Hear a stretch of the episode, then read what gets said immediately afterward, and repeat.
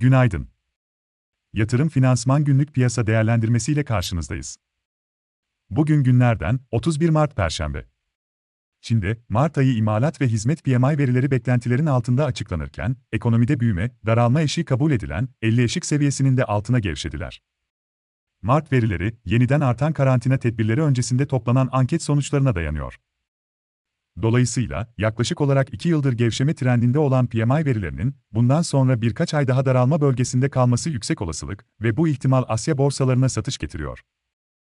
Amerika Birleşik Devletleri vadelileri ise, Biden'ın enerji maliyetlerini düşürmek için stratejik petrol rezervlerini serbest bırakacağını açıklaması ve petrol fiyatlarının bu açıklama ile kısa sürede yaklaşık %6 gerilemesinden destek buluyor. Borsa İstanbul'da bu sabah hafif pozitif açılış, sonrasında da hacim artışı ve para girişi ile desteklenen momentumun korunmasını bekliyoruz. Borsa İstanbul Yüz Endeksinde, kısa vadede 2260 ve kapanış rekoru 2278.55, direnç olarak 2200 ve 2170, destek olarak izlenebilir.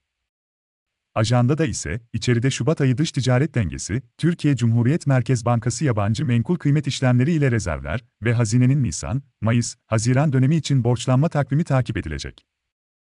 Dışarıda, Almanya ve Euro bölgesi işsizlik oranları ile Amerika Birleşik Devletleri kişisel gelir ve harcamalar, işsizlik maaşı başvuruları ve Chicago PMI açıklanacak.